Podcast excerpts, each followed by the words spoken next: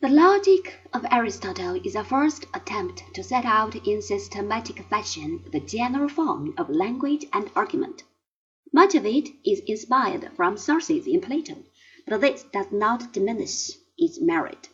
In Plato, logical points arise here and there throughout the dialogues, and some particular issue might be taken up and dropped again as the mood of the moment dictates. Aristotle, in a way, did for logic what Euclid was shortly going to do for geometry. Aristotelian logic has reigned supreme until the 19th century. Like much else in Aristotle, the logic came to be taught in a fossilized condition by men who were so overawed by Aristotle's authority as not to dare question him. It is characteristic of most modern philosophers of the period of the revival that they were thoroughly dissatisfied with the Aristotelians of the schools.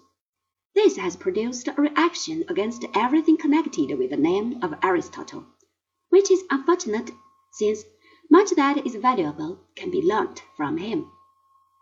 In one important respect, however, the logic of Aristotle was seriously incomplete. It did not concern itself with relational argument, which is especially important in mathematics. Take a simple example like A is greater than B, B is greater than C, therefore A is greater than C.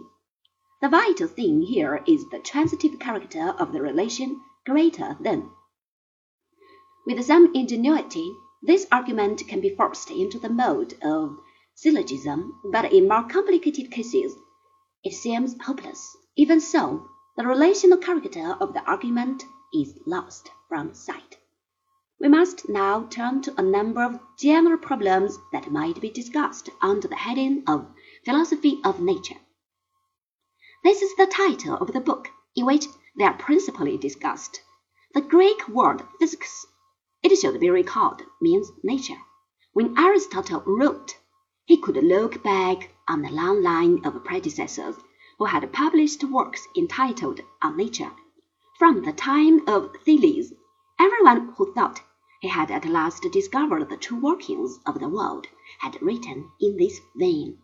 Physics nowadays connotes something rather more specific, though these more general questions do intervene. Until not so long ago, it used to be called natural philosophy, a term that survives in the universities of Scotland.